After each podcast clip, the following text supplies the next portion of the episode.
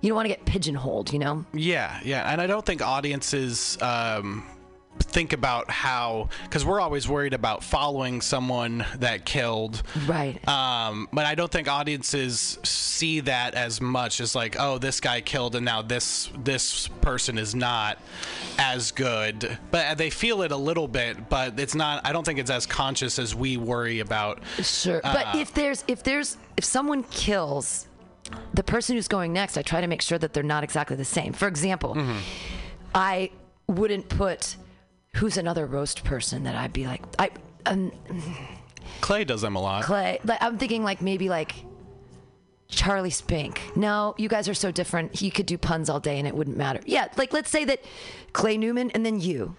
You guys kind of even look you look a little yeah, similar. that's that's happened. Yeah. so you've got the kind of hair thing and Yeah. and there's you have kind of a similar energy i wouldn't do that i'd Hmm. switch it up and i'd put like a female there or you know i hate prop comics but i don't know like but there's but sometimes the audiences love prop i mean and some audiences maybe they don't like roast jokes i'm sure that you've been in places where you're like doing your crowd work and you offend someone and Oh, then they're yeah, pissed yeah. at you or But the good thing is usually if I'm going at an audience member in that way, in that roasting way, the audience is also doesn't like them too Right. because they've interrupted the show or something. right right because Uh, so it's, a, it's a heckle roast that's a great way to get out of heckling isn't it Oh yeah, that's the that's the only way I know how. Right, uh, right. Yeah, that happened at Maggie and McGarry's a little while ago. I I have this joke about how uh, the only the only time white men ever get police attention is if their wife goes missing. That's the that's those Or true if they're a crime serial shows. killer. Right. Yeah. Yeah. Um, or uh, yeah, you know the they took them on the the last life insurance policy cruise or something like that. But yeah. So I have that joke and I say so that you know my girlfriend if she ever gets in a tragic accident I'll have alibis ready because sometimes the girlfriend will get in a tragic accident and then the husband gets blamed still. You know. Um, and so I had then that I won't do the whole thing, but it leads to me saying I'd be okay if my girlfriend died, and then this woman shouts out in the audience. She goes, uh, she, she says, "I lost my daughter," and then yeah, and everyone just kind of goes silent. I'm like, "What are you doing here? Go find her." Uh, and then uh, yeah, but she had been yelling out before, and she was also for some reason she was filming the open the Maggie's open mic on a digital camera uh, which I which I made fun of her for. I said that's like painting a mural of a trash can. it's like why are you filming an open mic on a digital camera? Um, and then she had a she had a fedora and like a cam, uh, not a, a cheetah print vest. So I called her Carmen San Jose. I and- know who it is. I think Oh, okay. I, because she's sort of a comic, but not a comic. But she tries to. She's on Bacon a lot. Oh, okay, okay, yeah. I could- Yeah. I- I well, think she she had a rough time that night. Um, and while the crowd. My daughter. While the crowd is dying um, from what something I said, she kept on saying like uh, like uh, she kept on trying to speak, and I was like, "You don't want to do this. You, you don't want to do this." And then yeah, so basically, my I did like two extra minutes because That's uh, yeah, Austin was just like I gotta Rolling. keep this going. Yeah. Yeah. Um, so that was that was The audience was like, "Fuck her." Which is weird because I've never heard someone say like I lost my daughter and then get like kind of booed and like groan. You know, like usually that's like a moving sentence. I made someone cry once because I did a my my abortion joke made someone cry and she had to leave. She had to leave Wow. at Spanky's in um up in uh, Cotati. Oh, okay. She had to leave the bar. Her friend, they yelled and they were so upset. And I was like, I've never been so happy. I made a person cry and leave with a joke. wow. Wow. There you I go. felt so powerful. Yeah, yeah. It's good. Yeah. It's it's a good feeling. It's a good feeling. So you're you're Which- a roast there's, master. there's there's another like serial killer thing. It's a good feeling that you made Yeah, someone I made cry and leave. cry. Yeah, yeah. She was in a dumb outfit too. It was Halloween, and it Oh, was like, go. come on. Uh, but my my way that I refute hecklers, I only have one way, and it's always the same. Mm-hmm. I don't get heckled very much because I don't know. I don't know why. I just I think don't. it's I think it's because there's nowhere in in your in your set there's nowhere there for them to really jump in because it's very like you're very high energy and then and also and very confident as well because I feel like hecklers will jump in on the comedians that kind of have like a, a Ryan Goodcase kind of like it's kind of like a little monotone, a little low energy, which is fine. I mean, it works, but they they feel like they can yell and overpower that kind of that kind of thing. Sure. Um, but uh, But then why do they want to?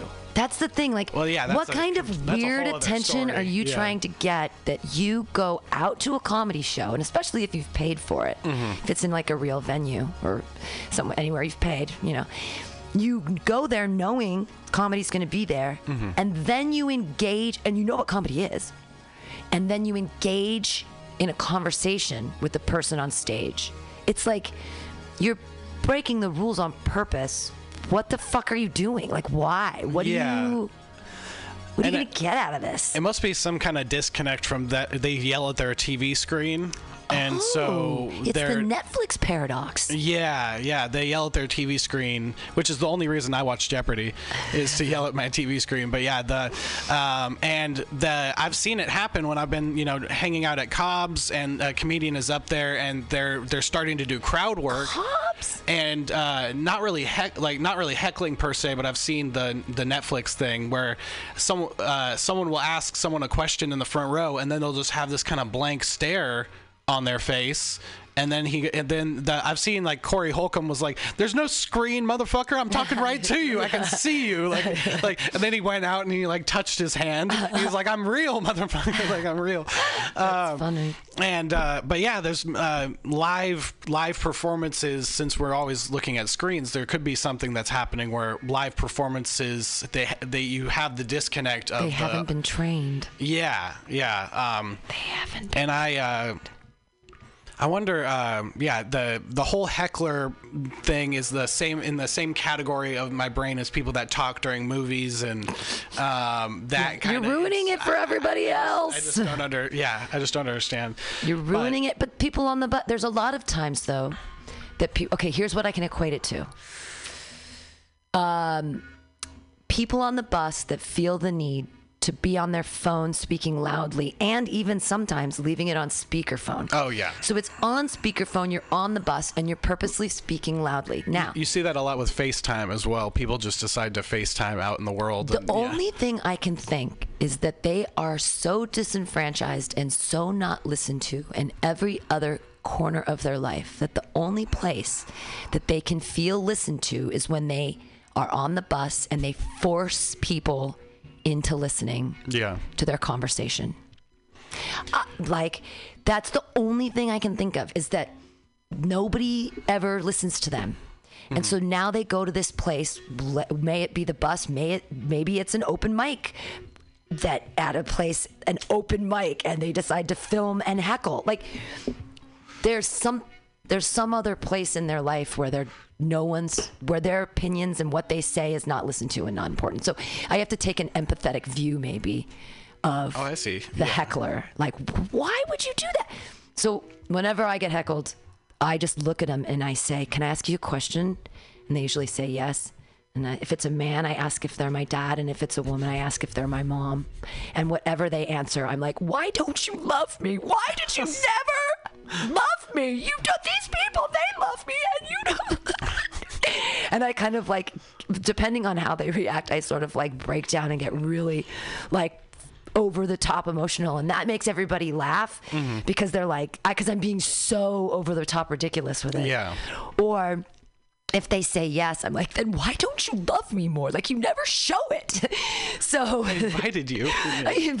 you paid to be here and then i just can't. Mm-hmm. But either way i can take it into a track where it works. And and it's the only thing i kind of had to come up with it because of the brainwash back in the day and just getting like i was so afraid of getting heckled. And when it happened like there was a one time at a place called club 93 years ago and I, I don't know if chris riggins was running this who was running it but I was such a new comedian. I was like in my first year and a half, and I got up on stage there, and it was an open mic. But I couldn't remember a single joke. I just mm-hmm. completely blanked out, and that never happened to me before. And I couldn't think of anything, and I couldn't do crowd work, and I couldn't do anything. And I stood there, and I couldn't think of anything. And then I just was like, "I'm sorry, I put the mic back." And then I went underneath the bar, and I cried. I like, cried. I was like, "I can't.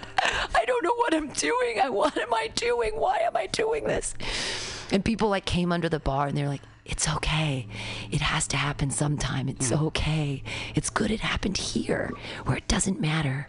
Like in the tenderloin where nobody's here. Right. It's 11 to 30 at night. None this doesn't matter. Hmm. But like there there you've got to have it after that I was like I always have to have an out no matter what. There's got to be something I can think of. I don't know. Do you do you have any like really traumatic things that happened in your first It sounds like you were you've been doing it since you were in junior high, not like like open mics, but it sounds like you've been the comedian. right You've yeah socially throughout yeah. high school for sure yeah um, and then um, in my first in my first try like starting out i just had jokes that were just way way more offensive than funny and i and i Ah. didn't know all of the stuff i was writing was really about those subjects and I didn't know how to do it yet. Like I wasn't talented enough to be able to get away with dancing around those topics like you have to do What, like sometimes. cheesy dicks. What were you talking about? I was you- I was talking about how um, when God uh, when God made Africa, He made it the same way that when I accidentally emailed my first draft to my professor instead of the final essay, and I had only worked on the intro. Um, because I was, and I, yeah, and I saw basically saying that like, like he only worked on South Africa and then the rest he just kind of yeah and so I'm saying that and people are just like Jesus Christ like what what kind of shit is this and then um, yeah and I just had like a bunch of a bunch of stuff like that and um, I was also I was uh, I was so nervous that I would just talk so quickly up there. I still kind of do that sometimes on accident, um, and um, the worst one was when I uh, I brought a girl to an open mic, which is the classic mistake that I'm sure everyone's made. Do you Um, want to date in the future? yeah, and Is this the last time you uh, want to see her? Bring her to an open mic. Right, right. Um, and then it was um, it was brainwash, um, and I was number.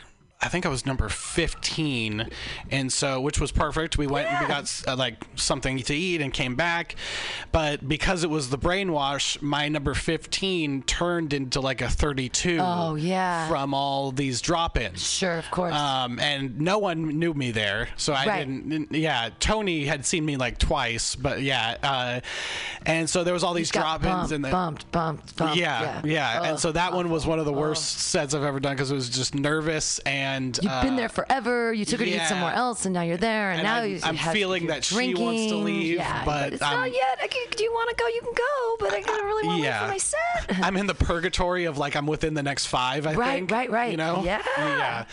And um and I'm doing that very uncomfortable thing, which probably is uncomfortable for hosts too, where the the comics will do like the um uh the list like hover the drive by. Yeah, yeah, kinda, yeah, yeah. Kind of just. Uh, Uh, looking by. Yeah. Yeah. Where am I on that list? Oh yeah. Yeah, and then make uh, make eye contact and just kind of just I'm still here. Still, yeah. yeah. What's going on? Let's get it. Get me up there. Oh, Uh, I'll go ask. I always um I grease the right wheels. I always bring pot food. So Oh, if I have to like, if I ever need anything, I just like f- you know float a little treat on by, and Mm-hmm. then all all will work in my favor. That's good. But it's bribery. I mean, but, so you so you what happened in the set? Did you just bombed just Well, I did horribly? that. I did that Africa joke. but mo- more of yeah. it, more of it than I am remembering right now. There was like more to it. Um, Call Africa a country. That's always funny. There's a book called, or no, yeah, Africa is not a country. It's a good little kids book. yeah, yeah. a lot of fun. That would be that would, but that would be a way to bring that joke home, I guess. Like yeah, my ignorance is part of the joke, right. That's the only. yeah. That's the only way that even remotely is okay. Uh, but yeah. Um, that was that was a rough one. There was another rough one around the same time where I brought. Um, I didn't like bring a girl to the open mic. I just happened to see a friend while I was on my way there, Yeah. and then, um, and then I realized while she was sitting there that oh, oh shit, I'm in this position again. Yeah, here we are. Um, but this one was more improvised. And then I, I got, I, I got up to do my set, and then when I came back, another comedian was sitting next to her and like hitting on her, and did it so badly that I, and I, I know who he is, uh, but yeah, did it so badly that uh, she just was not like not receptive available. Yeah. to talking to people anymore. yeah, rest of the yeah, she was done with comedians after like Absolutely. probably didn't yeah listen to my set. horrible people. Yeah, Yeah. Well, yeah. she wasn't listening to your set because that comedian was chatting her up while she was probably trying to listen to your set. Right, right, yeah, and um, and thanks for that, Zane. Uh, Ah, that's so funny. and we've talked. We've Zane and I have talked about this. This happened a long time cry. ago.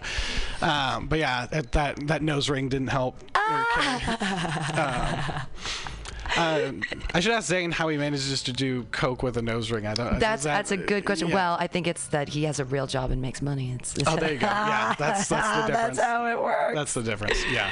Um, and then there was another an, another awful. I've I had a lot of awful sets in my first two years, but you, you really but you're big now like so for people that don't realize um, anthony recently opened up for jen kirkman at cobb's that's fucking huge like she's a person in la that has a really large following she's written a couple of novels hmm. she's a real famous person and like that's amazing. How did you? I mean, so, so when you're like, you know, I'm, I'm bummed at these open mics, like, do you?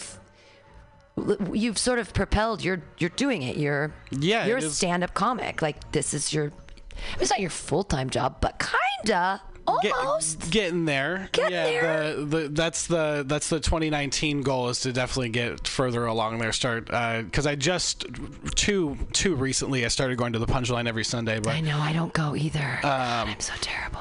But yeah, that was mainly yeah, uh, that was mainly like uh, school and job related back when I was at SF State. But Yeah, yeah, yeah. the um, but yeah, so the yeah, it's it's crazy because the I got that um, the Jen Kirkman thing in a weird way because I was working at Cobb's as an usher and then Oh. uh, the opener was late and they were about to go on with no opener and so then I popped my head uh, popped my head in and I was like, hey, I can um, I can do this and then my boss asked me if I had 10 minutes so much that I started to second guess it myself. Oh Like, no, you're I like, I just did 50, but you you easily have you have 30. I've seen you do 30. I've seen you do Yeah. I've seen you do huge amounts of time. So I mean, I know that you, you can do it. Yeah, You know but he's can do it. the he, uh, he's great. He's the man, uh, the general manager at Cobb's. He's he's great. But yeah, the he was just so he just has to check like It's like that. sink or swim, boy, sink or swim. Yeah, yeah. And then when I when I got called on like when I went on stage, uh, my uh, Austin, Yeah. um, who runs the Maggie's mic, uh, he uh, was doing he was supposed to turn up the lights, and he got so excited for me.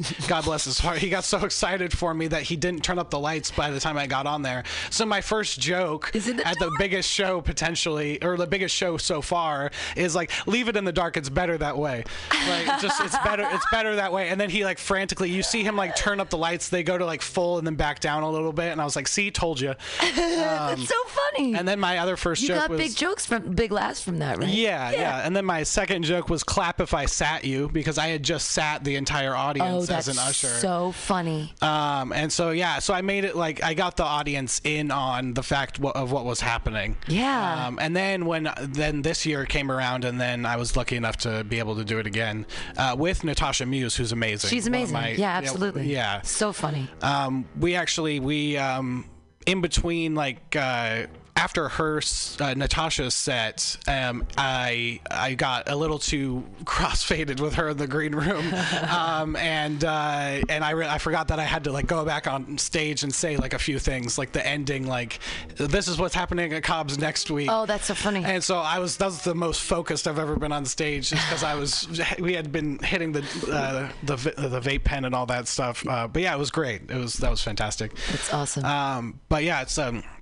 my goal for 2019 is definitely definitely do more roasts and go to go try to go to the punchline every Sunday. See what I can do to get up there. I was thinking about making the Sunday thing part of my New Year's resolution. I did it back in the day. I went every week for 52 weeks and I did get up and it was, I, I shouldn't have done it so early. It was in my second year of comedy mm-hmm. and I should have waited because now I mean, I'd be fine. I could uh, get 10 minutes anywhere, even seven. I know time better. Right. I know, Yeah. like, I ran the light. I didn't know where the light was. It was so, but the thing is, like, I did it back in the day of Jeff Samaria, and then he passed it off to this other person. So all of my time went out the window, and there was a new person, and then they finally Oh, let me go up. Yeah. And it was all weird. And then I was like, I had such a negative experience that I was like, fuck this. Mm. But I've been in comedy for seven and a half years now. So I think that five years have passed.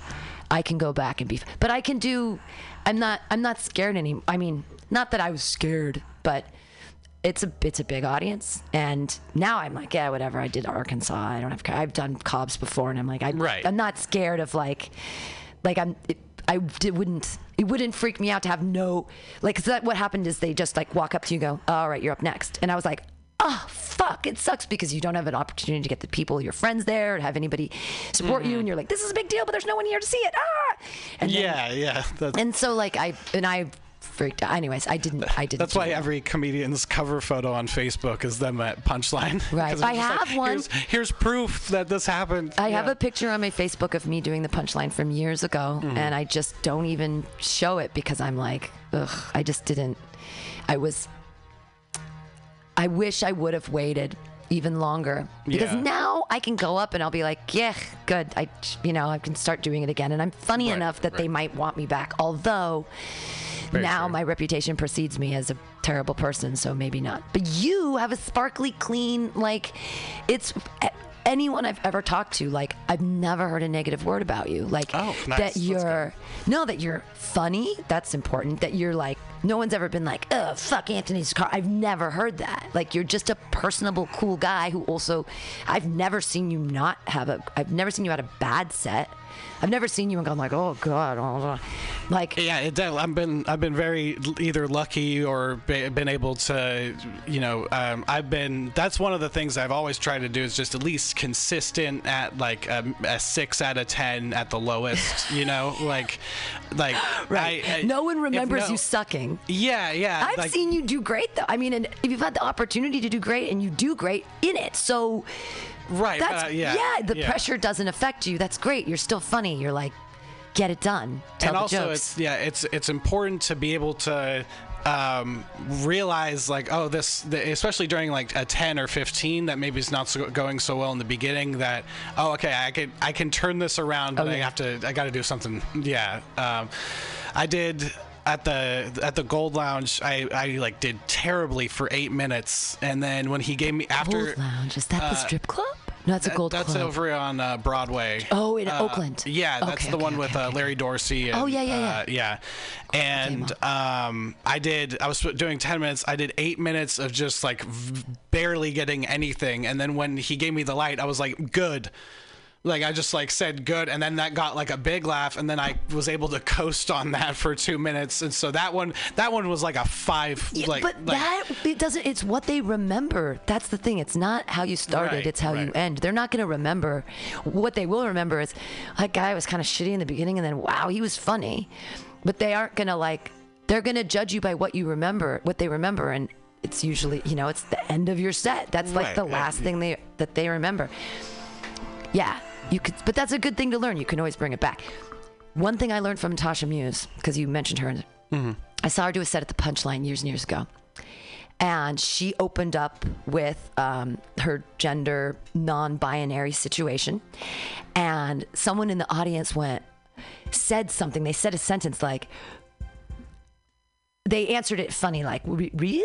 They said it in a funny way. And then she did 10 minutes saying whatever they said over and over again with different inflections and like repeating it and looking at people and doing stuff.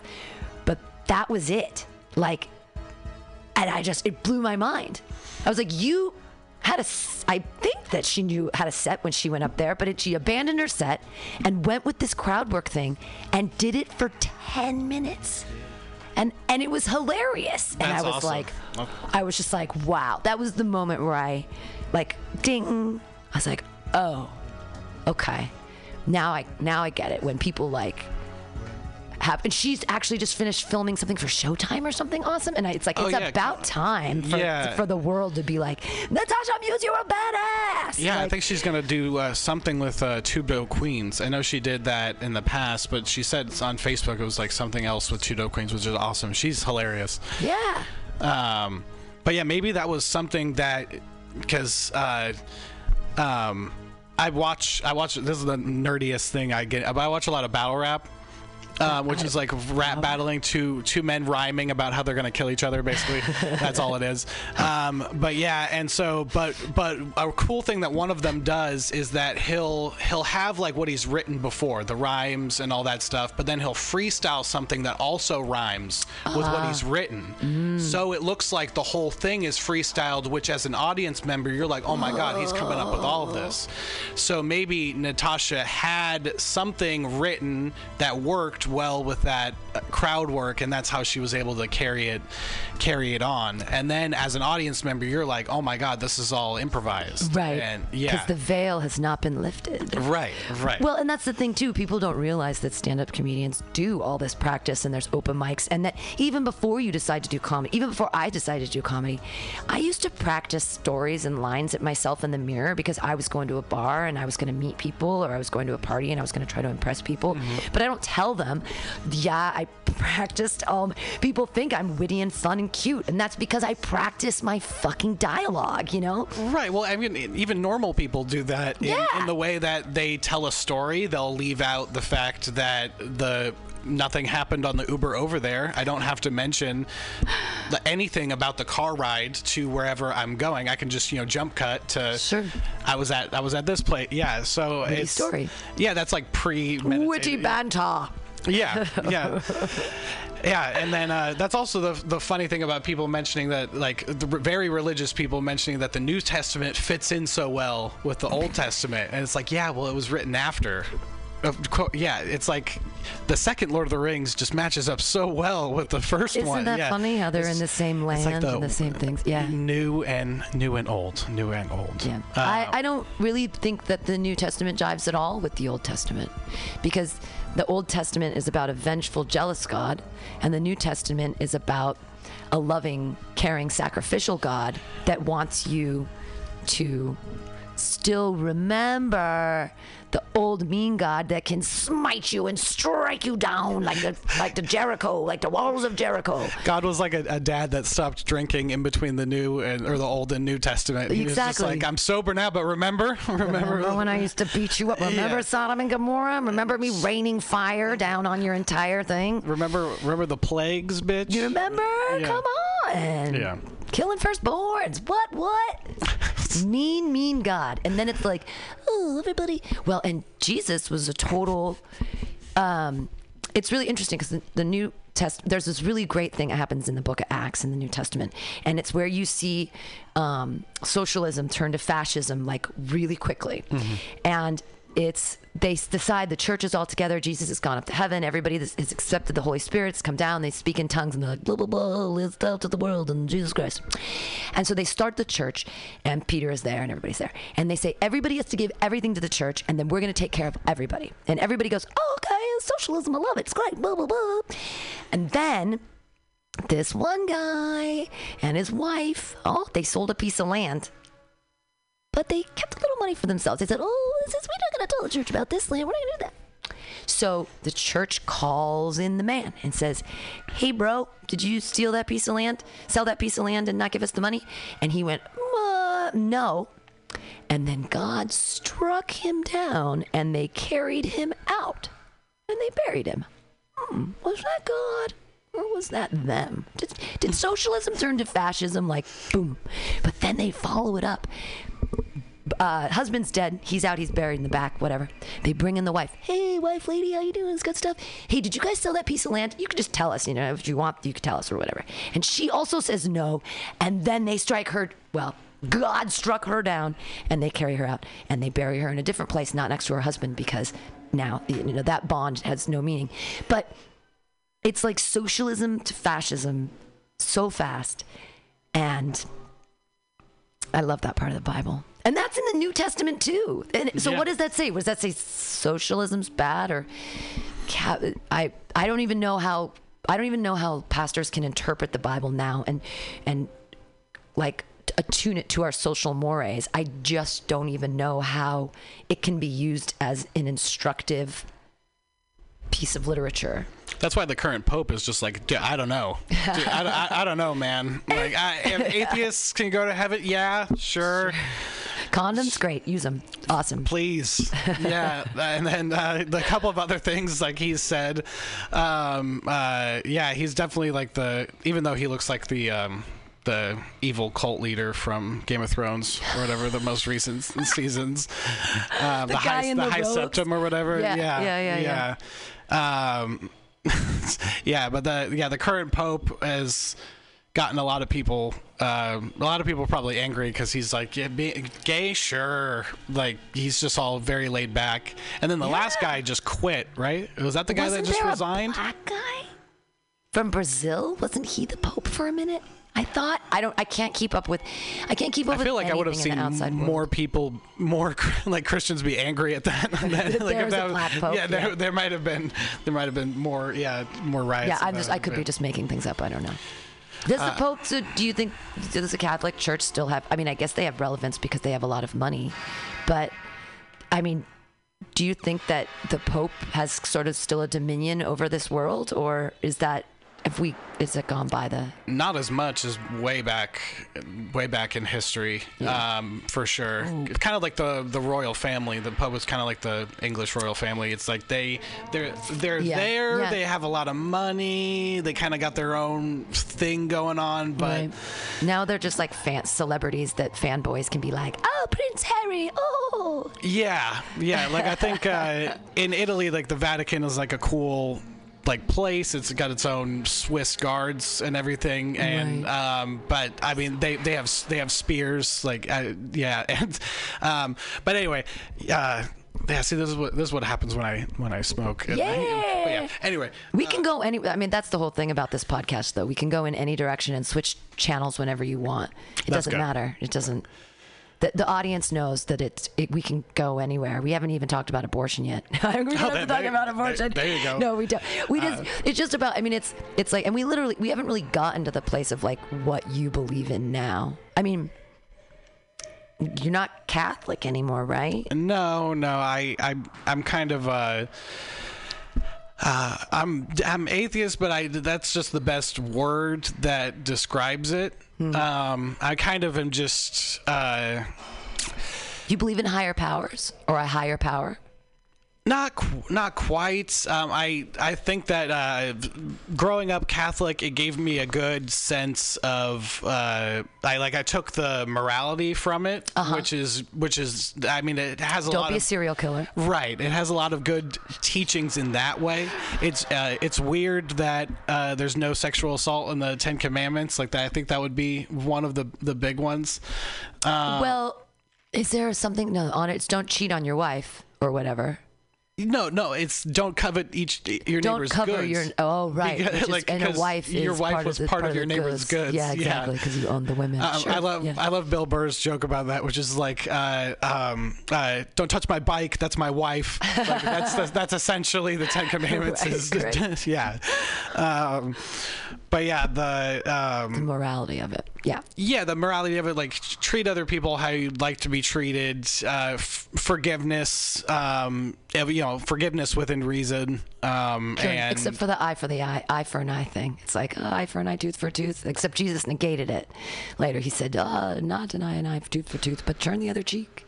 Yeah, So- yeah, which is that, that's that's some that's some bitch shit right don't don't don't turn the other cheek like that's yeah that that doesn't that doesn't make too much. Well, Jesus also said um, the something like the uh, the, any the guy who doesn't believe in me, I'll turn him into sticks and throw him in the fire or something like that. Like yeah, he he was not. Um, Oh, and all, my favorite thing and about nowadays is all the all the Republicans that are for you know they're they're Christians, they're diehard Christians and all that stuff, Yeah. but they love wealth more than anything. Right. They they love they hate the poor people Right. and outsiders. Yeah. Sure. And it's just how how do you work your minds uh, do the gymnastics around Jesus who hated material possessions and championed the lower classes, the disabled, all that stuff, Yeah. and then now you your whole life is around that yet it doesn't It's yeah. amazing so it's the- probably just a show the cognitive dissonance that that we can ha- well that their experience like they're just not even acknowledging right maybe. the the hypocrisy of them going to church every sunday and you know yeah and then And then- signing laws that are against poor people uh, Exactly. week yeah Yes. And stepping, there was a, my parents are still very, very religious, and my father likes to send me emails that are have a super Republican slant or that are, you know, against the rampant liberalism of San Francisco. And he sends me these these articles because he's funny because my father has a sense of humor and he's trying to sort of get me and he thinks oh, it's cute. But one of them was great. It was, and I just thought it was so funny because I broke it down. It was basically about how there's shit all over the street in San Francisco and how unbelievable it was. This man came in from Walnut Creek to have a business meeting, and there was feces on the street and the rampant poverty and people living on the Oh, street. And he no. was so he was so upset. He couldn't understand how the people of San Francisco just let this happen. So he went into McDonald's and he got twenty five dollars of gift certificates and he gave it to people on the street. And I'm sitting, I'm like, okay, Dad, it's so funny that you send me this because I know that you're sending it to me because you're making a point about the poop on the street. But what I'm getting out of it is like the entitlement of like asshole people that come in from Walnut Creek and our city isn't our city isn't clean enough. Like you, you're all you, there's as many people live on your block as live in more people live in my apartment building than people that live on your block yeah yeah and they're and that's and and the garbage trucks go do do do zzz, zzz, do do do down my streets of my you know pretty little thing and my the Me- Mexicans coming in gr- doing my grass but don't do the it's like all that hypocrisy is crazy to me. Mm-hmm. And that then he writes some article that says I'm a better person because I gave out $25 of McDonald's gift certificates in a way that's just going to create more shit on the street because you're giving a bunch of homeless people McDonald's Crappy And food. Yeah. yeah yeah and just so funny and homeless people say some of the most amazing things like as like as comedians they even if we don't use them in our act they just they i'm sure they make all of us happy when we hear them I, it, Uh, the perspective. I live in the Tenderloin. You live. You live in Oakland, Tenderloin. Where are you? uh, i live over in excelsior Oh, over off uh, geneva and mission So you don't have you don't have too many of the questionably housed. I mean, there. My neighborhood is like. we have the same like 15 like yeah like that that sh- hang around there there's the i'm god guy which is perfect to talk about here but Mm. Yeah, perfect. he stands on street corners and he just goes uh, you're not god i'm god over and over and then uh, i'm inclined to believe him Yeah. because I've, seen bruce almighty Sure. Yeah, god was homeless in that movie um, wasn't wasn't God, uh, um, is Morgan Freeman though? Yes. Yeah. Yeah. But he was a he was a homeless. He disguised himself as a homeless guy. Um, um, what if God was one of us? Um, just a homeless man on a bus. Yeah. Um, uh, but yeah, and then uh, I had another one that. Uh, he asked me for a cigarette, and I was like, "Oh, sorry, um, I left mine inside." Um, and then, uh, and then he asked for my jacket, and I was like, "Okay, that's that's quite a step up." And then another one asked me for a cigarette, and I was like, uh, "Oh, um, sorry, I don't have any, just this one." Um, and he's like, uh, "Do you want a Chihuahua?" And I was like, oh, oh. And also, he didn't have a Chihuahua, so I was I was wondering how that transaction was going to go down.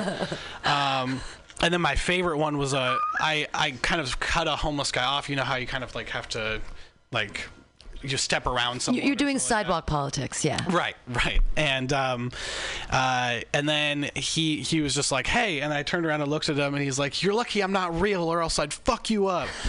and it was just like the the anger and the drugs mixing together for that sentence. Like, "You're lucky I'm just a figment of your imagination, or else like kick your ass." Like, That's amazing. Mm. So in my neighborhood, we've got um, one guy we call him "fuck my life" because at like three in the morning, he looks at himself in the reflection of a closed, expensive bar on Geary, and he yells, "Fuck my life!" fuck my so he's screaming wakes me up i'm like oh it's fuck my life again or he screams fuck you but not to random people to his own reflection Oh man. so he screams fuck you fuck you! And he's like I feel like I yelling feel like that's at himself.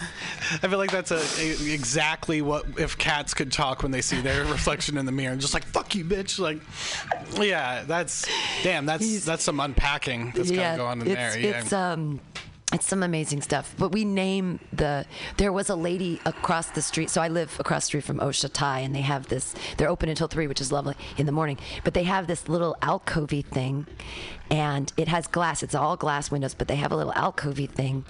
And this lady was sleeping in a sleeping bag there and they open at 11 o'clock a.m so it's like 11.30 and they must have called the police or something because she was still in the alcove people are eating. People are sitting there against the window and she's still sleeping there. And the police come by and they honk their horn. And she gets up and she has no clothes on. She's completely naked underneath this underneath this sleeping bag. And she's like it's Saturday. We can sleep. and they're like, no.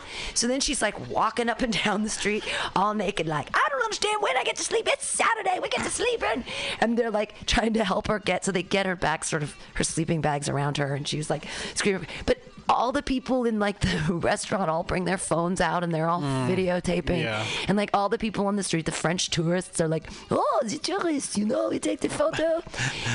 and it's, I mean, I don't know, San Francisco. Can't we like have some compassion and take care of some people? Because, or is it part of our economy? Are people coming here now because they're like, San Francisco is a crazy place. Well, the homeless people are nuts, and we just go around and take pictures of them, and there they are. Oh, it's crazy. We are socialist French people. This would never happen. That, mu- that must be part definitely part of it too. Like I've I've definitely seen some tourists do the uh, they they do the game in their heads where they're they want to look at the crackhead to make sure that they're safe, Oh, uh huh.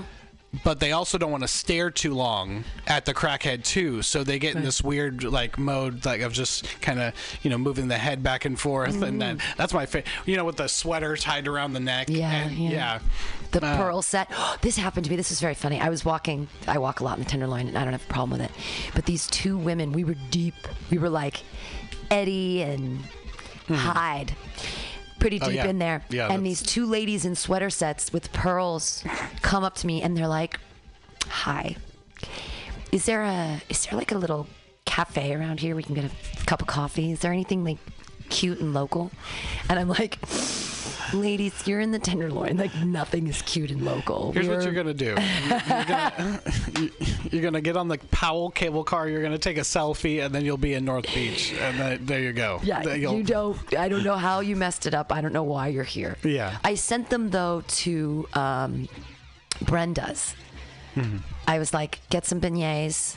I'm sure they have coffee with chicory in it. Their beignets are really good, and you know, and you'll spend 25 bucks on coffee and beignets. Go, go, go, go, go. this is where you go.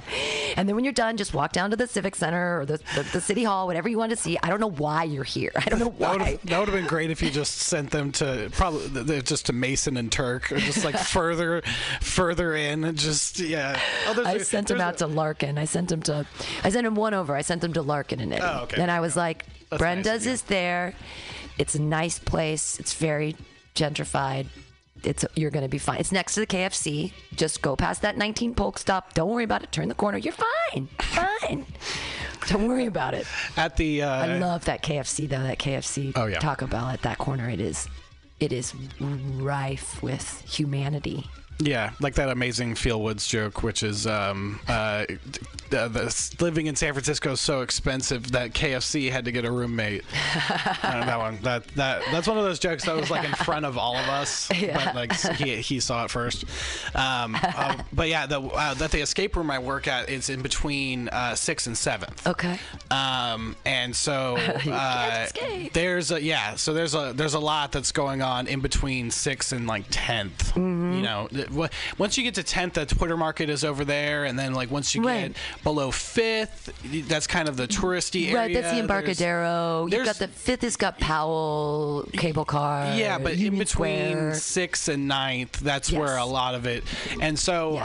uh, we've had multiple times the people that have come to our escape room have showed us that the concierge at their hotel, at the Palace Hotel or wherever they stayed, Yeah, yeah. has drawn a red line in a box around sixth, seventh, and eighth. Like, Wow. don't go here. right. And, wow. Which is which is crazy because I mean there's a lot of them there, but it's not that bad. I you mean know, they don't and there's really. some great shit there. There's that flying falafel Oh, that's great. there Yeah, that may make place. Mm-hmm. their own pita bread, and that's like between sixth and seventh. yeah, yeah. And- there's OMG. Yeah, there's OMG on Sixth Street. Across the street from there, there's Tu Lan, which is amazing. Mm-hmm. Dottie's is there now, so things aren't that terrible. I mean, it moved from a different part of the Tenderloin, but Right, right. Um, why are we scared of poor people? I don't. Not me. I'm not. I'm a poor Right, person. no, I'm no, not scared. yeah. But like we as like a maybe be I don't know because capitalism or something, and that's the worst. That's anti-capitalism is being poor. Hmm. Because anyone who embraces capitalism obviously would become rich. Well, Therefore, maybe it's uh, yeah, yeah, yeah. Well, maybe it's because they're in uh, they're in like a survival mode, Mm. and we're kind of not. If you're doing, you know, middle middle class or maybe even like poverty line and above, you're you're do, you're not necessarily doing well, but you're not struggling on the level that they are. Sure. Uh, the homeless people, and they're in like a survival kind of mode. how would a group of homeless people do in the escape room? Would they do it okay? Like, Oh, so man. would they be would they be successful? Let's. I mean, are the people that you escape room they- are they successful? Like, I, it, I mean, is it hard to get out? Like, I had to explain to somebody what an escape room was the other day. My boyfriend was like, "Why don't? What is these escape? All the comedians they work at escape. What does that mean?" And I'm like, "What do you? Like, okay." Well, I know why a lot of comedians work at escape rooms just because the while a group is in there, there's not I mean you're watching them and you're paying attention, but you can write, you can you can ah. do a lot of like you can get a lot of work done while sorry if my bosses are listening to this but yeah uh, but yeah that you can get a lot of work done while They're figuring their shit out. yeah yeah because you kind of know where they're at and stuff like that You can figure out how stupid they are when they walk in. You know Oh, how yeah. long it's going to take them Oh, yeah. to figure out tasks A, B, C. I mean, we have a we have a buzzer on our door, um, like a like a call box, Right. and people can't even figure that out most, most of the time. Is that to ask for like hints, like "help me"? That's like, but bzz, and then you come out and go, "Hey, I can give you a hint." Uh, luckily, I don't have to go into the room for that. Like, I could just uh, just like a mic like this, just press the button. Oh. And go, uh, hey, look over there. Um, but yeah, and then turn it off and be like, this. These people are dumb as hell. yeah, because we have a we have a lot of people that are just all common sense kind of goes out the window when you get into a escape room. You think everything is like a puzzle. Um, but yeah, and then um, yeah, uh, but I, escape rooms were made so that white people could feel like they had to, they could pay to feel like they had to flee something or like escape from something. You know, like it's no, they're it's it's good. It's a good it's a good job for a comedian to have for sure. But Um, how are you, are you realizing when you're watching people how stupid they are? Is this like affirming Most or dis- of, most of the time, yeah, most of the time because Your faith in humanity is not being bolstered. No, no, definitely not. Definitely not. Especially in the terms of doing simple math. like there's there's simple math in some of the rooms where you have to do like PEMDAS, and I've had to like teach PEMDAS to people. Like What like, does PEMDAS mean? Oh, it's uh, it's like the um, the order of operations. Oh, okay. So uh-huh. yeah, Sure, I yeah, got it. Yeah. yeah. If so- if this, then therefore that. Right, right, yeah, and so I've had to just like I've had to just teach that to like uh, like lecture that to people. Also, um, some people can't like read. There's like a part where you have to be able to mark locations on a map, and people are just completely lost on a map. They're like, which country is Africa? Um, and, um, yeah, and uh, a lot of a, a lot of stuff like that. And uh, there's also this part where you get a you get a key to the motorcycle, and every time people will go to the back of it. Like it's this incredible thing where people go to the back of a vehicle to put the key in. Like this is it's not a Pinto. Like the Wow. I, it's yeah, it's mind mind blowing. Um, but yeah, and then um, a lot of people sometimes will think the lobby, like our lobby, is the escape room, and I'm like, no, you just literally just walked it, like. You walked it off the street. This There's other people in here. Like I, that, I get so confused. Yeah, um, there's. I mean, there's stupid questions at every job. Um, but But this yeah. is basically escape rooms came out of the idea of team building for stuff, right? Like that. Yeah, we get a lot of team building for these corporate uh, Right. uh, people and Sure. that don't know how to talk to each other, and so they have to do something in order to be able to reference that in conversations the next week. Wow. Um, yeah, uh, there was well, back when I was working at Cobb's, they had this whole seminar on feedback, and it was just basically the whole time they were talking about like compliment sandwich, and you Right, right, to- right, yeah, right, and they don't know how to talk to each other. Like they all code so much, they don't.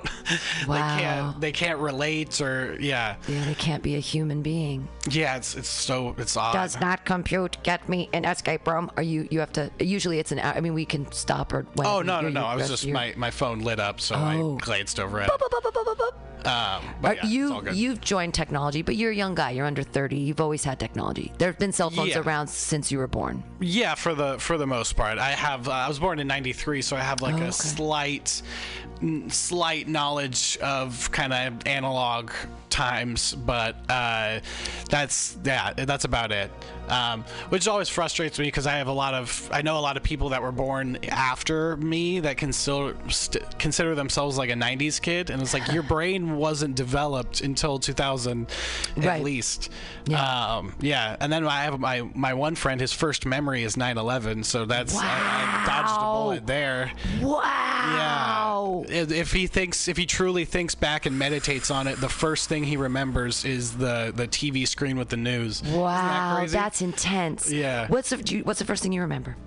Oh, the first thing. Um, wow. Um, my dad used to. Uh, my dad's a landscaper, and he was landscaping our house at the time, and so he uh, gave us like wheelbarrow rides with me and my brother around the backyard. That's How old, probably how old were you? probably like three or four. Oh, okay. Um, and then. Uh, and then my second memory is 9/11. No, uh, which is I, yeah, uh, or my mo- or my most fond. No, that's messed up. Um, but yeah, the um, I never forget.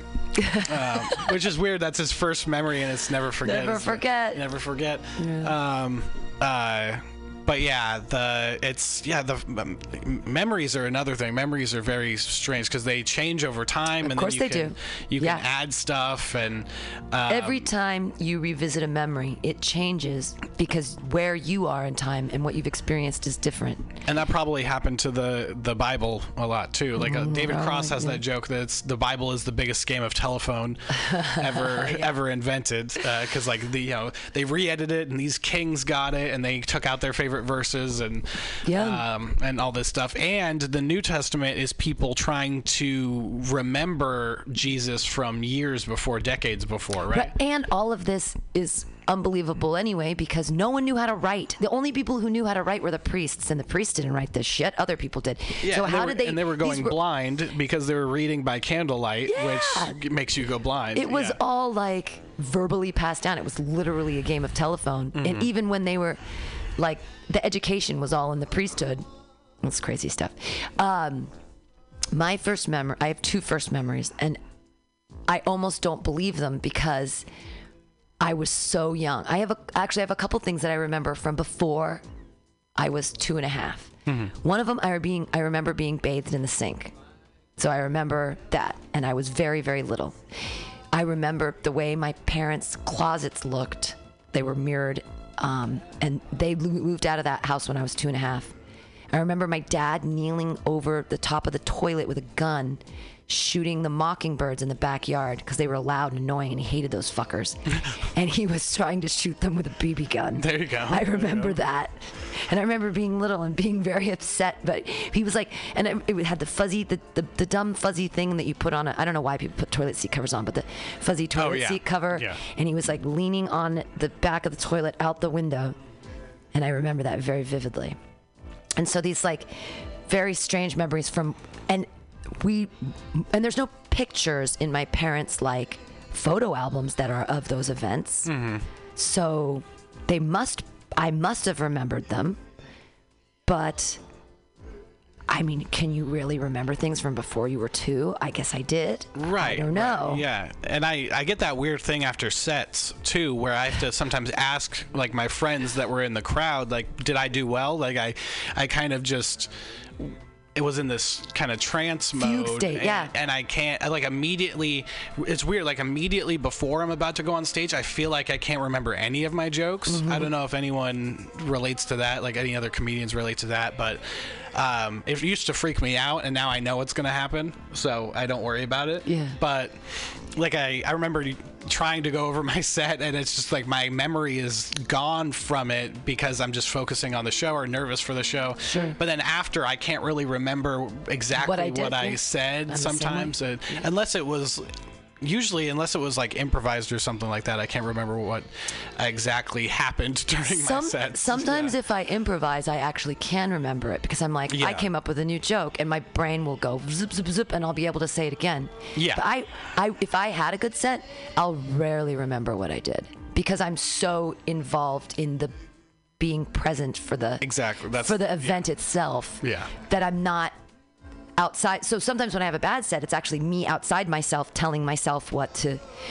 I equate it to I used to act. I used to be a very poor actor because I was memorizing lines and they never truly became my own.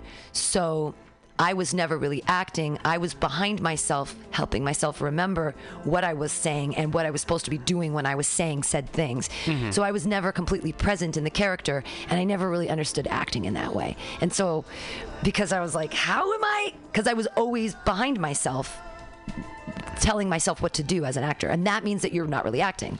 right, right. Whereas in comedy, like, because it's my own script, I'm still remembering it.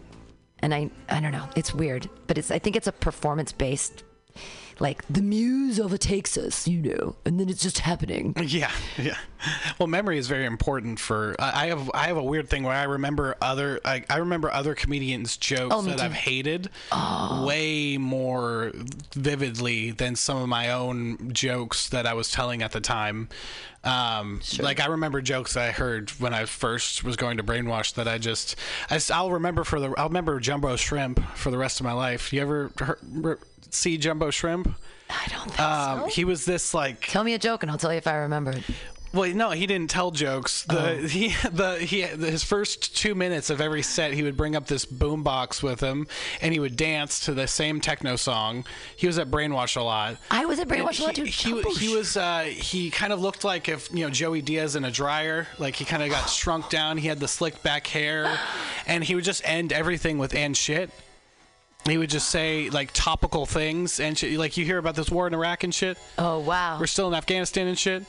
And uh, over and over, I, I, I remember that very, very clearly. Um, I remember uh, True Dan's his opener was always, uh, um, "I've been taking Ritalin before I go to sleep so I can focus on my dreams." Yeah. And it's just like, which is which, which is okay, but I don't, I don't know why, but I just didn't. Just got in your head. Yeah, just got in my head, and there's like a thousand other ones. Oh, like no, that, I know. I, I couldn't remember anything I was saying back then. It found return to Ricky Star. That was one of them I remember yeah. over and over. I'm like, Yeah. if you do the same set every time, we're gonna accidentally memorize it. Stop it. Do new stuff. Right. Yeah. Yeah. Um, and that's why, like, and that's probably why comedians don't laugh because we've heard all the the jokes before. If something has Yeah. something new, I might laugh, but um, It's hard, or sometimes I laugh because something is so uncomfortable, or they say something so honest and they don't mean to. I'm the worst audience. You can't judge anything by my my opinion of what's funny and what's not. you were a good funny. audience for that Berkeley show. You were you were good. Well, I think you're funny. There's a lot oh, there to laugh go. That's at. good. So That, that is good. That I've is good. seen, uh, and I felt terrible. Your whole family was so kind to show up. I Oh I- yeah, well that I mean that was and it happened. I talked to Michaela uh, Lassick, I think her last name Mm-hmm. is, and she was on one of the ones before, and same thing. She said that if um, if she hadn't, it was basically the people that she brought. And then the people that uh, the other comedian brought as well, and it's like, well, what's what? What do you? What's the promoter doing at all at that point? Like, I, I, I don't. Oh, I don't understand. It's like thirty bucks per ticket. And Oh, then so crazy. Yeah. But he but he does a thing with the I don't want to say it on the air. Oh, okay, people get in trouble with the Yeah. because here at Mutiny Radio we learned that when we went from like being before the ABC shut us down with that, we were like, alcohol's such a draw. And now hmm. it's like, oh, we can't have that be. It's a, it's a sticky line, like Yeah. how Yeah. where you can do things and how much you can charge and who's willing to pay it and for what reason. And Mm-hmm. I don't have friends anymore. I can't make people like. How do I get people to come to a comedy show? I mean, I've burned all those bridges. I have friends that legitimately tell me they're like, you know, I just don't like comedy. And I'm like, come on, why don't you? It's me. Yeah. But they get so nervous because they're afraid that, because they've gone to comedy shows in the past where co- comedians have attacked them Oh. because they look different or because of something. And they just were like, I don't want to, that doesn't, they're like, I'd rather not have my comedy interact with me. I'd rather just watch it on Netflix. Right. And that I'm makes like, sense. all right, fair enough. Yeah. Yeah. That's why people are always afraid to sit like up front. Um, Yeah. And when I would see people at Cobb's, I would tell them, "Oh no, this comedian's not like that." And then sometimes the comedian would be like that. Yeah. And kind of roast them, and then like I'd, I'd be by the door once everyone's leaving, and they kind of give me a look like, "Oh, thanks. Yeah. Appreciate that. Thanks for throwing me I- under the bus." Yeah. I, I I brought a date here, and now I'm never gonna wear these like glasses and this shirt again or something. Sure. Yeah. Yeah. Um, It's but uh. Cobb's. So you don't work at Cobb's anymore? No, no, no, no. Because I was kind of conflict. It was you know Wednesday through Sunday working nights. I was kind of that kind of got to me after a while. I wasn't. I was only able to do you know Monday, Tuesday mics and Uh, yeah, I gotcha. Um, well, but you used Cobb's what it was for, what it was for. You got you got up at the I- right time. yeah. Everybody saw you do well. You got to go up again. Now they now they're your go-to for them. That's amazing. So you used instead of being like the kind of comedian that's like, I'm gonna work at Cobb's and something will happen eventually. Something happened eventually, and then you're like, okay, bye. I'm gonna go. I'm gonna go. Right, So, yes, yeah. Appreciate it, but that's great. That means that that means that you are working towards an eventual goal, and you don't want to get stuck. I mean, you don't want to like. You didn't want to be in 20 years sitting at the door of Cobb's being like, hey, yeah. I do Right. open mics on Monday and Tuesday. right, right, yeah, yeah. You used the connection for what it was for, and then Yeah. you moved on. Yeah, and I mean it's and the mainly it was that I was seeing, you know, my the. Get, doesn't matter if they're better or worse than me. I was seeing my peers on stage, and that was uh, repeatedly for the you know hella funny showcases and Sure.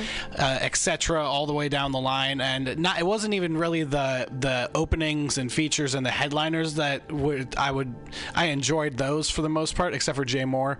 Um, but yeah, because he did 15 minutes on the weather. Um, oh man, yeah. Oh my god. Um, and I, But his, his facial reconstruction isn't good enough. Talk about Botox, you vain old.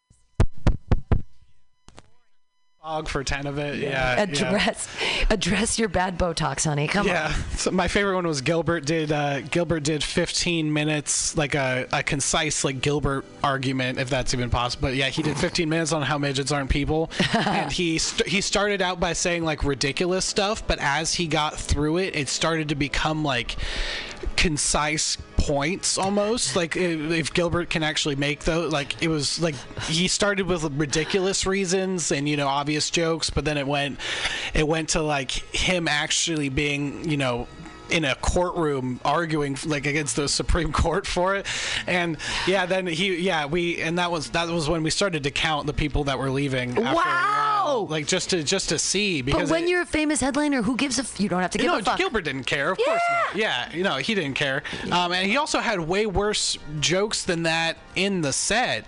But that one, you know, he had he had jokes about you know, yeah, like you know, pedophilia. And Gilbert has all that stuff. Sure. Um, and uh, but that that was the one that people were leaving over was the the the midget stuff. And then we had this They woman. like to be called little people, Anthony Zaccaro. right. I'm sorry. To, to all In the, PC San Francisco, you know, I'm, I'm kidding. I'm, I'm joking. No, I I know. I, know. I also wanted to say your name again for people that are listening, Oh, that- so that yeah, they know, good. like, that they could find you at Anthony Zaccaro. at on- external Jew on Twitter. On tw- oh, you're at external Jew on Twitter. That's very funny. yeah. Um, on the Instagrams, doing the things. yes. I can find you. Yes. And if anyone's in the uh, Sacramento area as well, on the 12th, come to Blacktop Comedy. Uh, shout out to Josh Means. He does a lot of good roasts. He came there. here for uh, Some Call Me Tim, and he was he was great. He was he was he was really a lovely interview. Good guy. Yeah. Working hard out there yeah. in Sacktown. Yeah, yeah. Sacramento has a cool like. There's like 30 of them, but they're all very close, and they, um, they, yeah, they all they all do a lot of shows over there, and um, yeah, and then they drive up to the To the uh, city, they come to- on in. to the, the Gold Rush and all that stuff. Yeah. Um, but yeah, All the way Uh, from Sutter's Fort. but yeah, Sac- Sacramento's a cool, a cool place. I'm glad that there's a good comedy scene um, out there. Small but robust. Yeah, yeah. Because there kind of there kind of wasn't when I was not not like I would have gone, but when I was 16, 17 and looking into it, it was just um, it was basically just the Tommy T's that now moved to a different location since then. Sure. Um, but yeah, I remember doing. I remember doing 20 minutes to uh, people at a restaurant that didn't know I was going to be there. Uh, Was that the one in West Sac? Yeah. Yeah, I've done that show. Yeah. Yeah, and um, it's in a cool room. It's just nobody knows like the Exactly. back room to go there, and they're like, "What's going on back here?" Like, Yeah, it was just a bunch of sound of forks, forks clinking, and Yeah. yeah, and all that stuff. Yeah, Um, but yeah, thanks to thanks to Josh Means for the spot, um, and um, shout out to Jacob Blazer, who I'm roasting. I haven't haven't met him yet, I- but I've been writing yeah, horrible things about you for Awesome. the past three days. that's very funny. Yeah, yeah. Give us a little. Give us an example. Oh, okay. Well, he looks like um, um, to give people an idea of what he looks like. Um, yeah, he looks like if Walter White got hired in his own supply. So just yeah, think about think about that. So, or or just look up uh, uh, or just look up Jacob Blazer online. Um, he, you know, he looks like an American History extra for real. Um, um, yeah, he, he he wears glasses, so I'm thinking about saying like, uh, you think you have, uh, you're so racist. You think you have bad vision because your pupils don't work because they're black.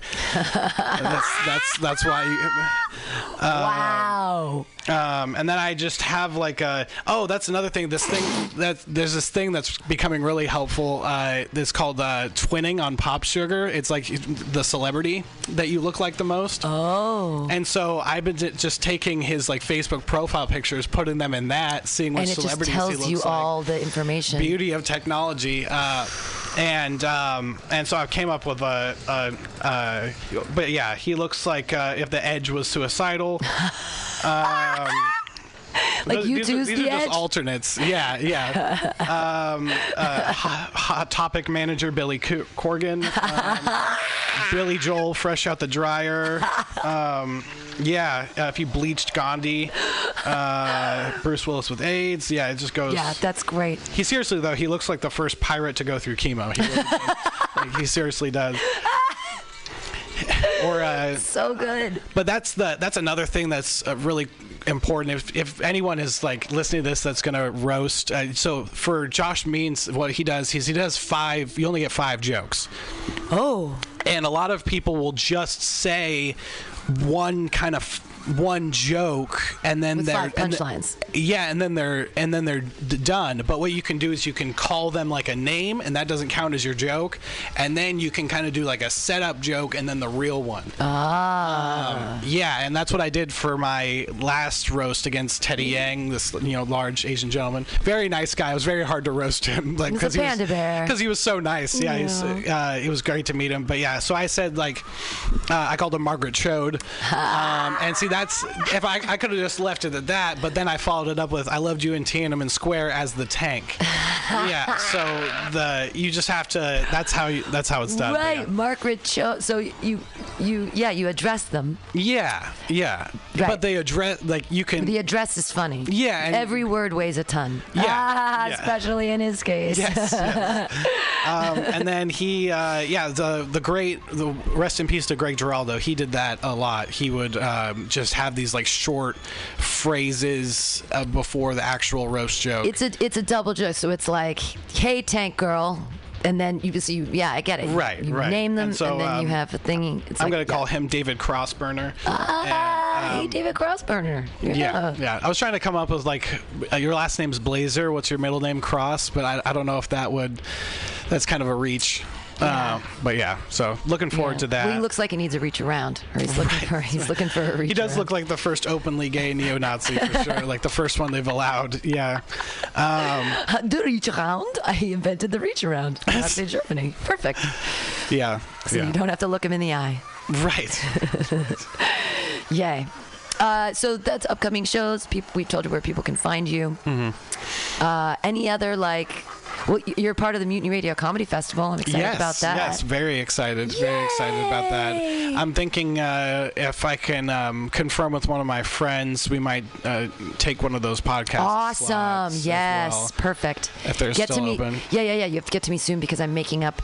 This is the week where I'm putting together all of my.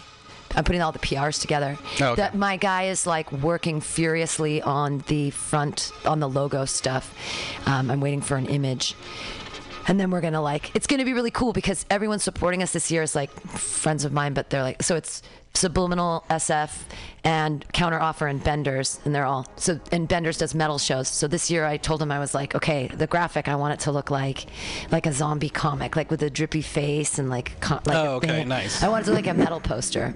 So that's gonna be like the image is like something that looks super metal. Fuck yeah! And Right. and then so we'll see. And I think it might be like an orange palette or something, but Mm-hmm. it's all coming out soon, like all that promo stuff. And it's just I have to be very calm and be like, once I get the images, everything will be fine. Right? But yeah, get to me like within the next couple of days of that time, and then it'll get on the schedule. I mean, obviously it'll be on the schedule anyway, but it'd get in the some of the.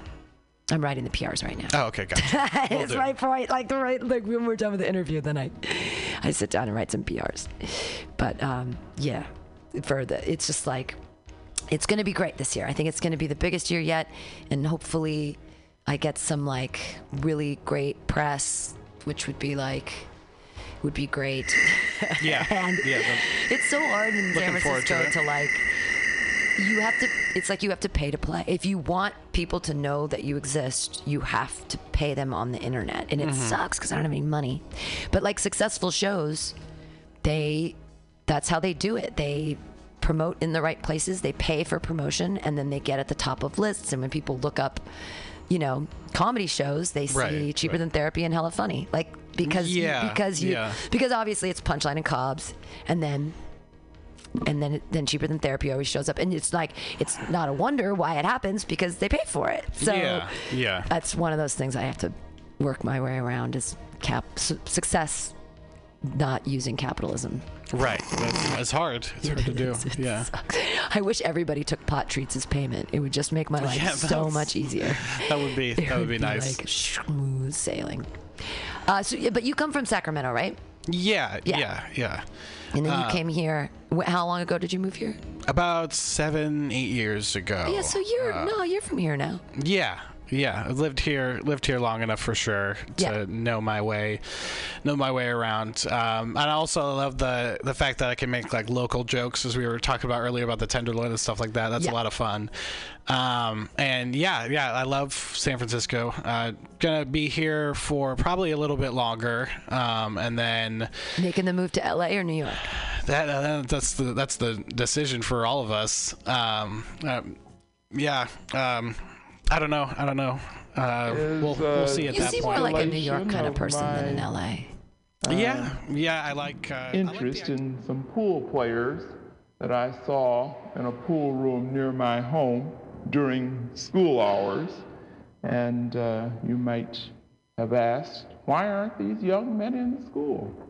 And I asked the same question and tried to uh, distill their own feelings for my uh, use. We real cool, the pool players, seven at the Golden Shovel. We real cool, we left school, we lurk late, we strike straight, we sing sin, we thin gin, we jazz June, we die soon.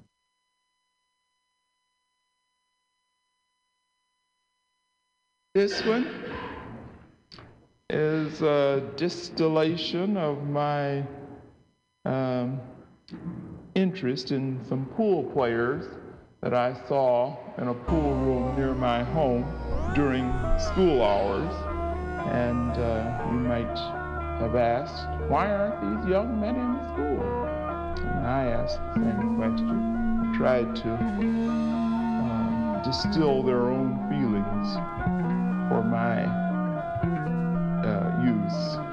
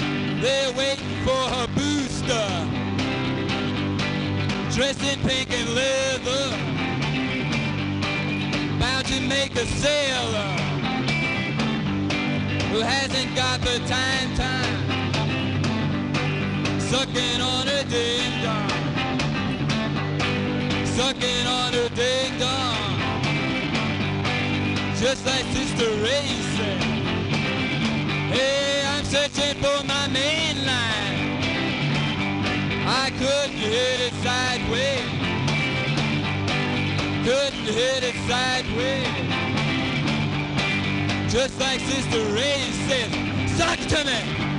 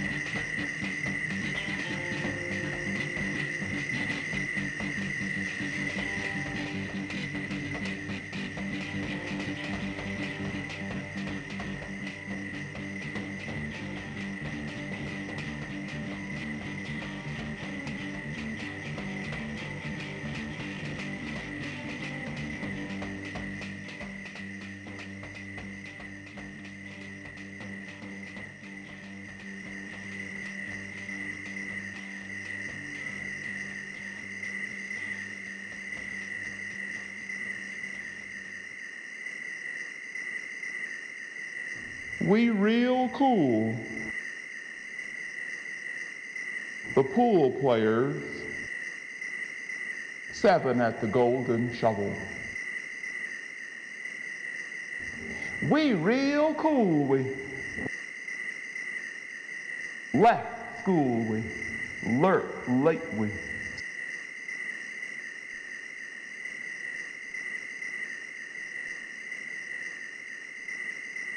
Uh, use. We real cool. The pool players. Seven at the golden shovel. We real cool, we. Left school, we. Lurk late, we. Strike straight, we. Sing sin, we. Thin gin, we. Jazz June, we. Die soon.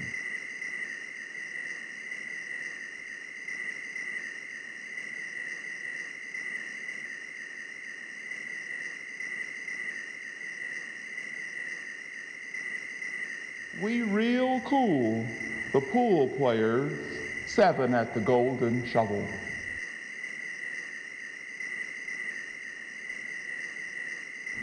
We real cool. We left school. We lurk late. We strike straight. We sing sin. We thin gin. We Jazz June week.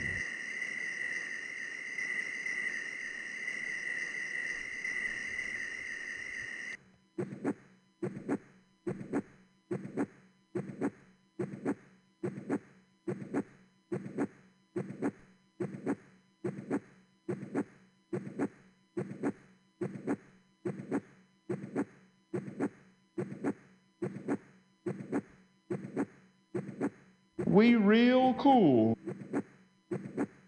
The pool players. Seven at the golden shovel. We real cool. We left school. We lurk late. We strike straight. We sing sin. We thin gin week, jazz week, die soon.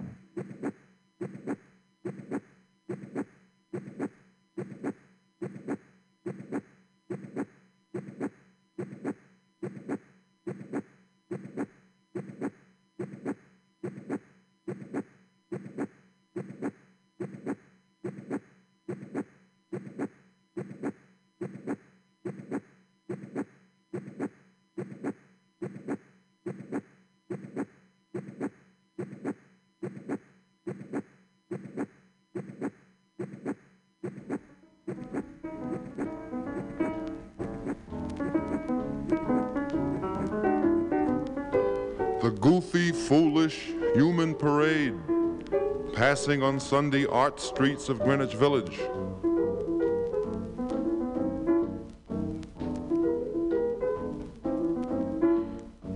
Pitiful drawings of, an, of images on an iron fence, ranged there by self believing artists with no hair and black berets, showing green seas eating at rock and Pleiades of time, pestiferating at moon squid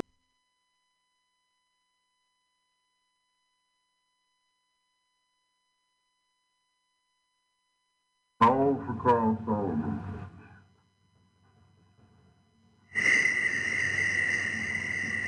One.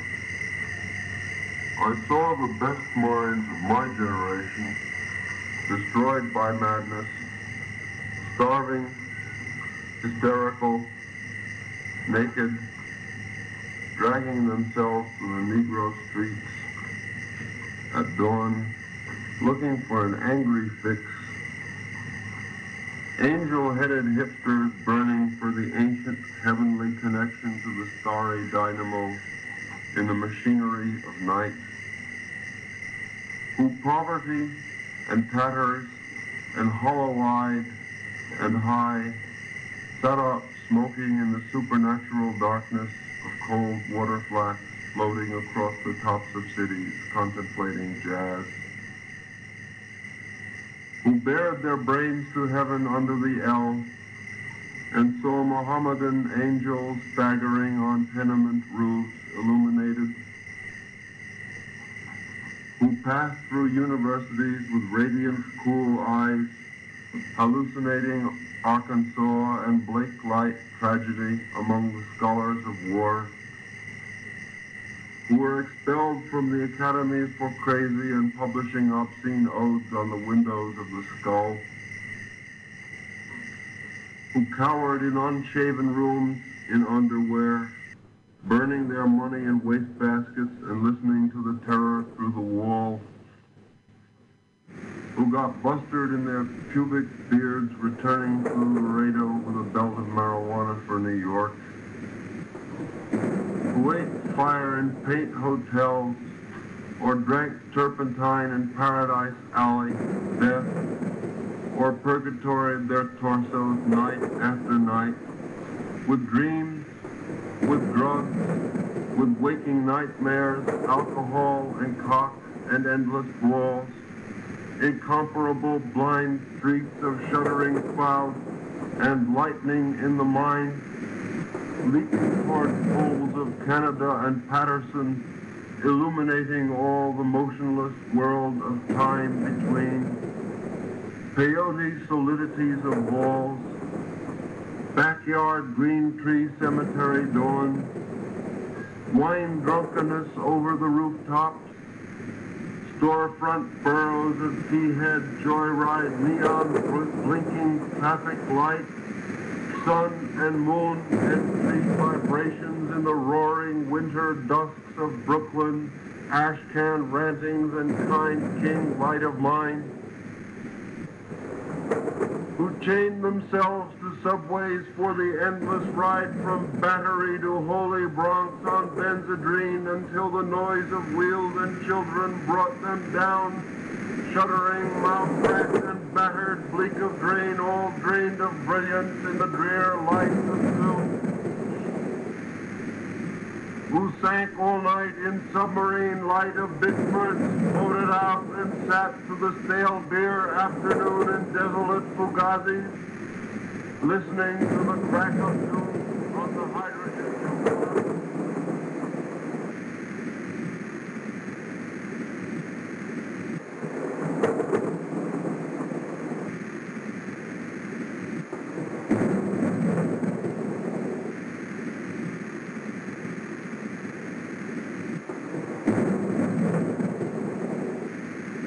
little man who smokes and smokes. I am the girl who does know better, but I am the king of the pool. I am so wise I had my mouth sewn shut. I am a government official and a goddamn fool. I am a lady who takes jokes. I am the enemy of the mind. I am the auto salesman and love you. I am a teenage cancer with a plan. I am the blacked out man.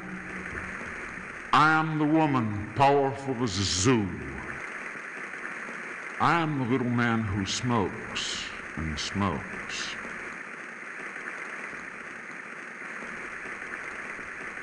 I am the girl who does know better, but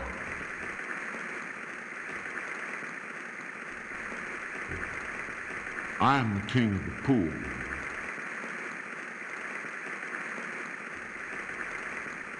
I am so wise I had my mouth sewn shut. I am a government official and a goddamn fool.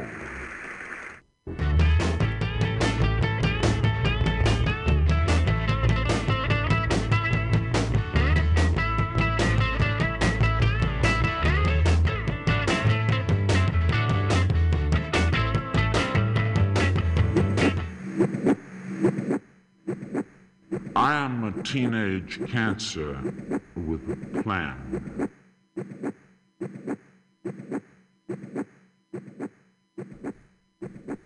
I am the blacked out man. I am the woman, powerful as a zoo. I am two eyes fixed on my viewer, blind.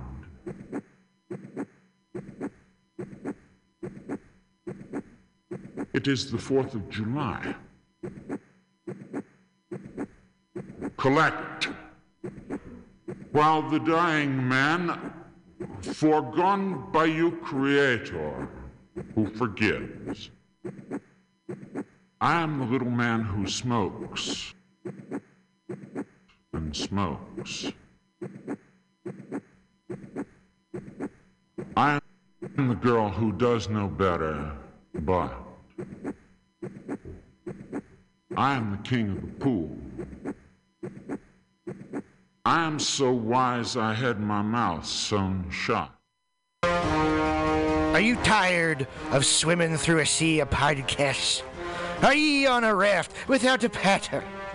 Well, gather around me, sea dogs, and get aboard me pirate ship as we set sail for the seas of mutinyradio.fm. From there, you can captain your own pirate ship as you sail through over 44 different shows for all of your listening pleasures. They've got live comedy to small business advice, LGBTQ friendly to sports, vinyl to gutter punk. MutinyRadio.fm has the best programming the internet ocean has to offer you. I bet my peg leg on it, or I ain't scurvy shit faced McRat.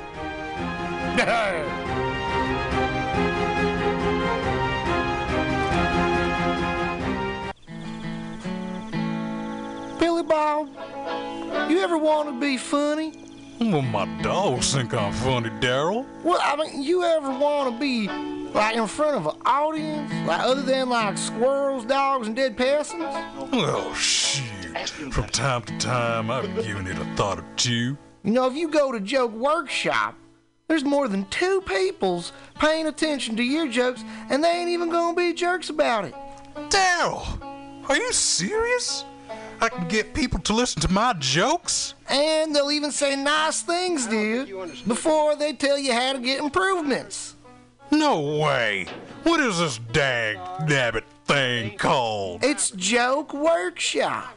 Joke Workshop? Yep, every Monday, 6 to 8 p.m. on the Mutant Radius. So you're saying I could tell my jokes every Monday from 6 to 8?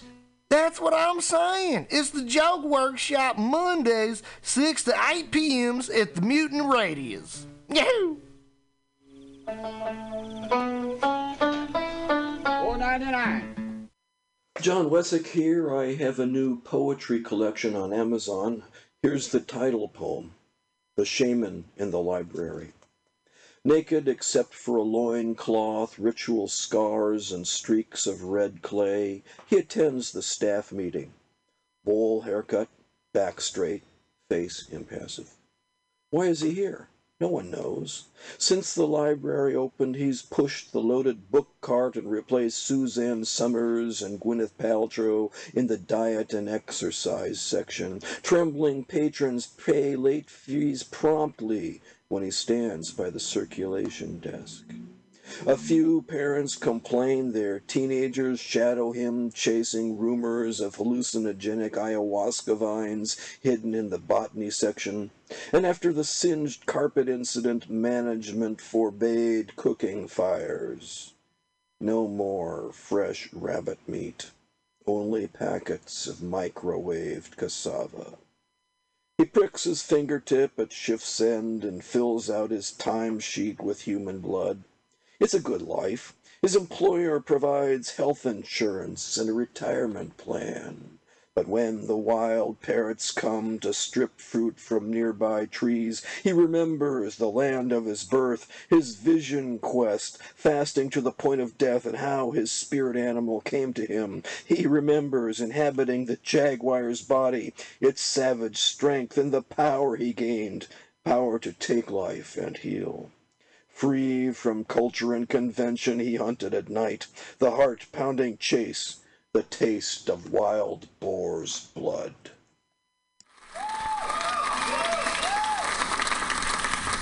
I was just leaving the theater. convertible 1969 gold Cadillac with the white. Your, uh, I'm your chief nurse, Major O'Houlihan. She makes some accusations, Henry. I, I find pretty hard to believe. Uh, the dude minds, man.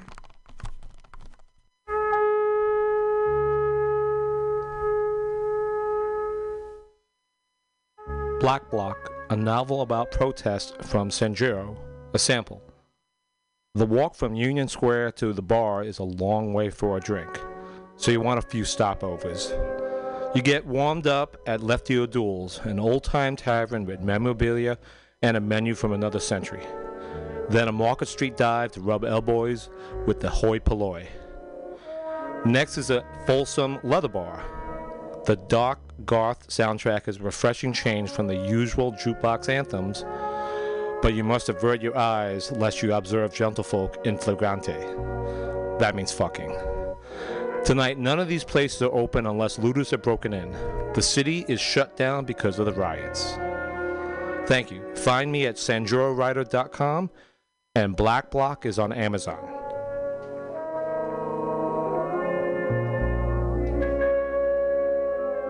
Got the mutiny, mutiny radio. Got the mutiny, mutiny radio. Got the mutiny, mutiny radio, my friend. Got mutiny, mutiny radio. Got mutiny, mutiny radio. Got mutiny radio, my friend.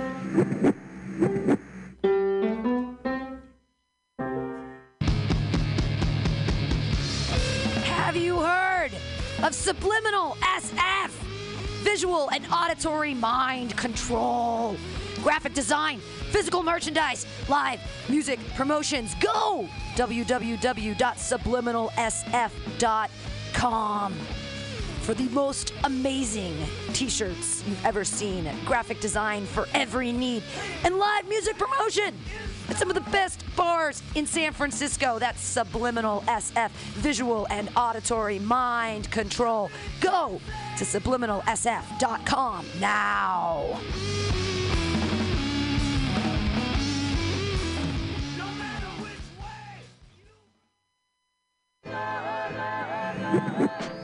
Safe sex is more than just avoiding STIs and pregnancy, no matter what you're into. Make sure that you and those around you feel safe, comfortable, and are having a good time. This public service announcement is brought to you by your friends at Mutiny Radio. October 9th through 16th, 2022. The seventh annual Mutiny Radio Comedy Festival is coming to you, San Francisco and beyond. So many venues this year Atlas Cafe, Madame Race Car, the bar on Dolores, El Rio, Baby Blues Barbecue, OMG, and the Alameda Comedy Club, as well as Emperor Norton's Booze Land and Mutiny Radio. 28 shows all week. Get your tickets at Eventbrite and for free on Sunday, the 16th.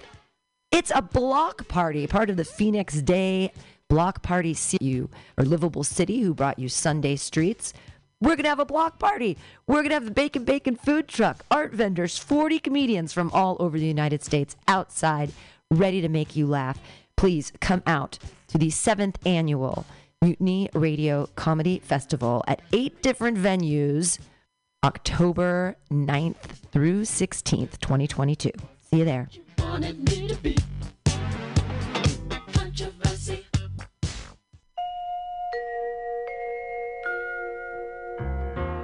The National Lawyers Guild is dedicated to the need for basic change in the structure of our political and economic systems.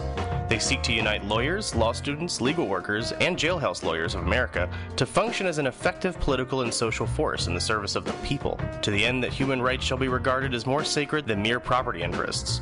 For more information about your legal rights, how to obtain legal assistance, or to donate, please contact the National Lawyers Guild at nlgsg.org.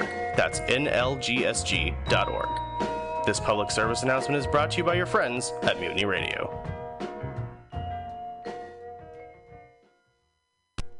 LSD, FAP, acid and fapping, fapping and acid, acid and fapping, fapping and acid, fap, fap, fap, fap, fap, you. That song is called Acid and Fapping. My name is Breakfast, and I'm running for Chancellor of the United States of America.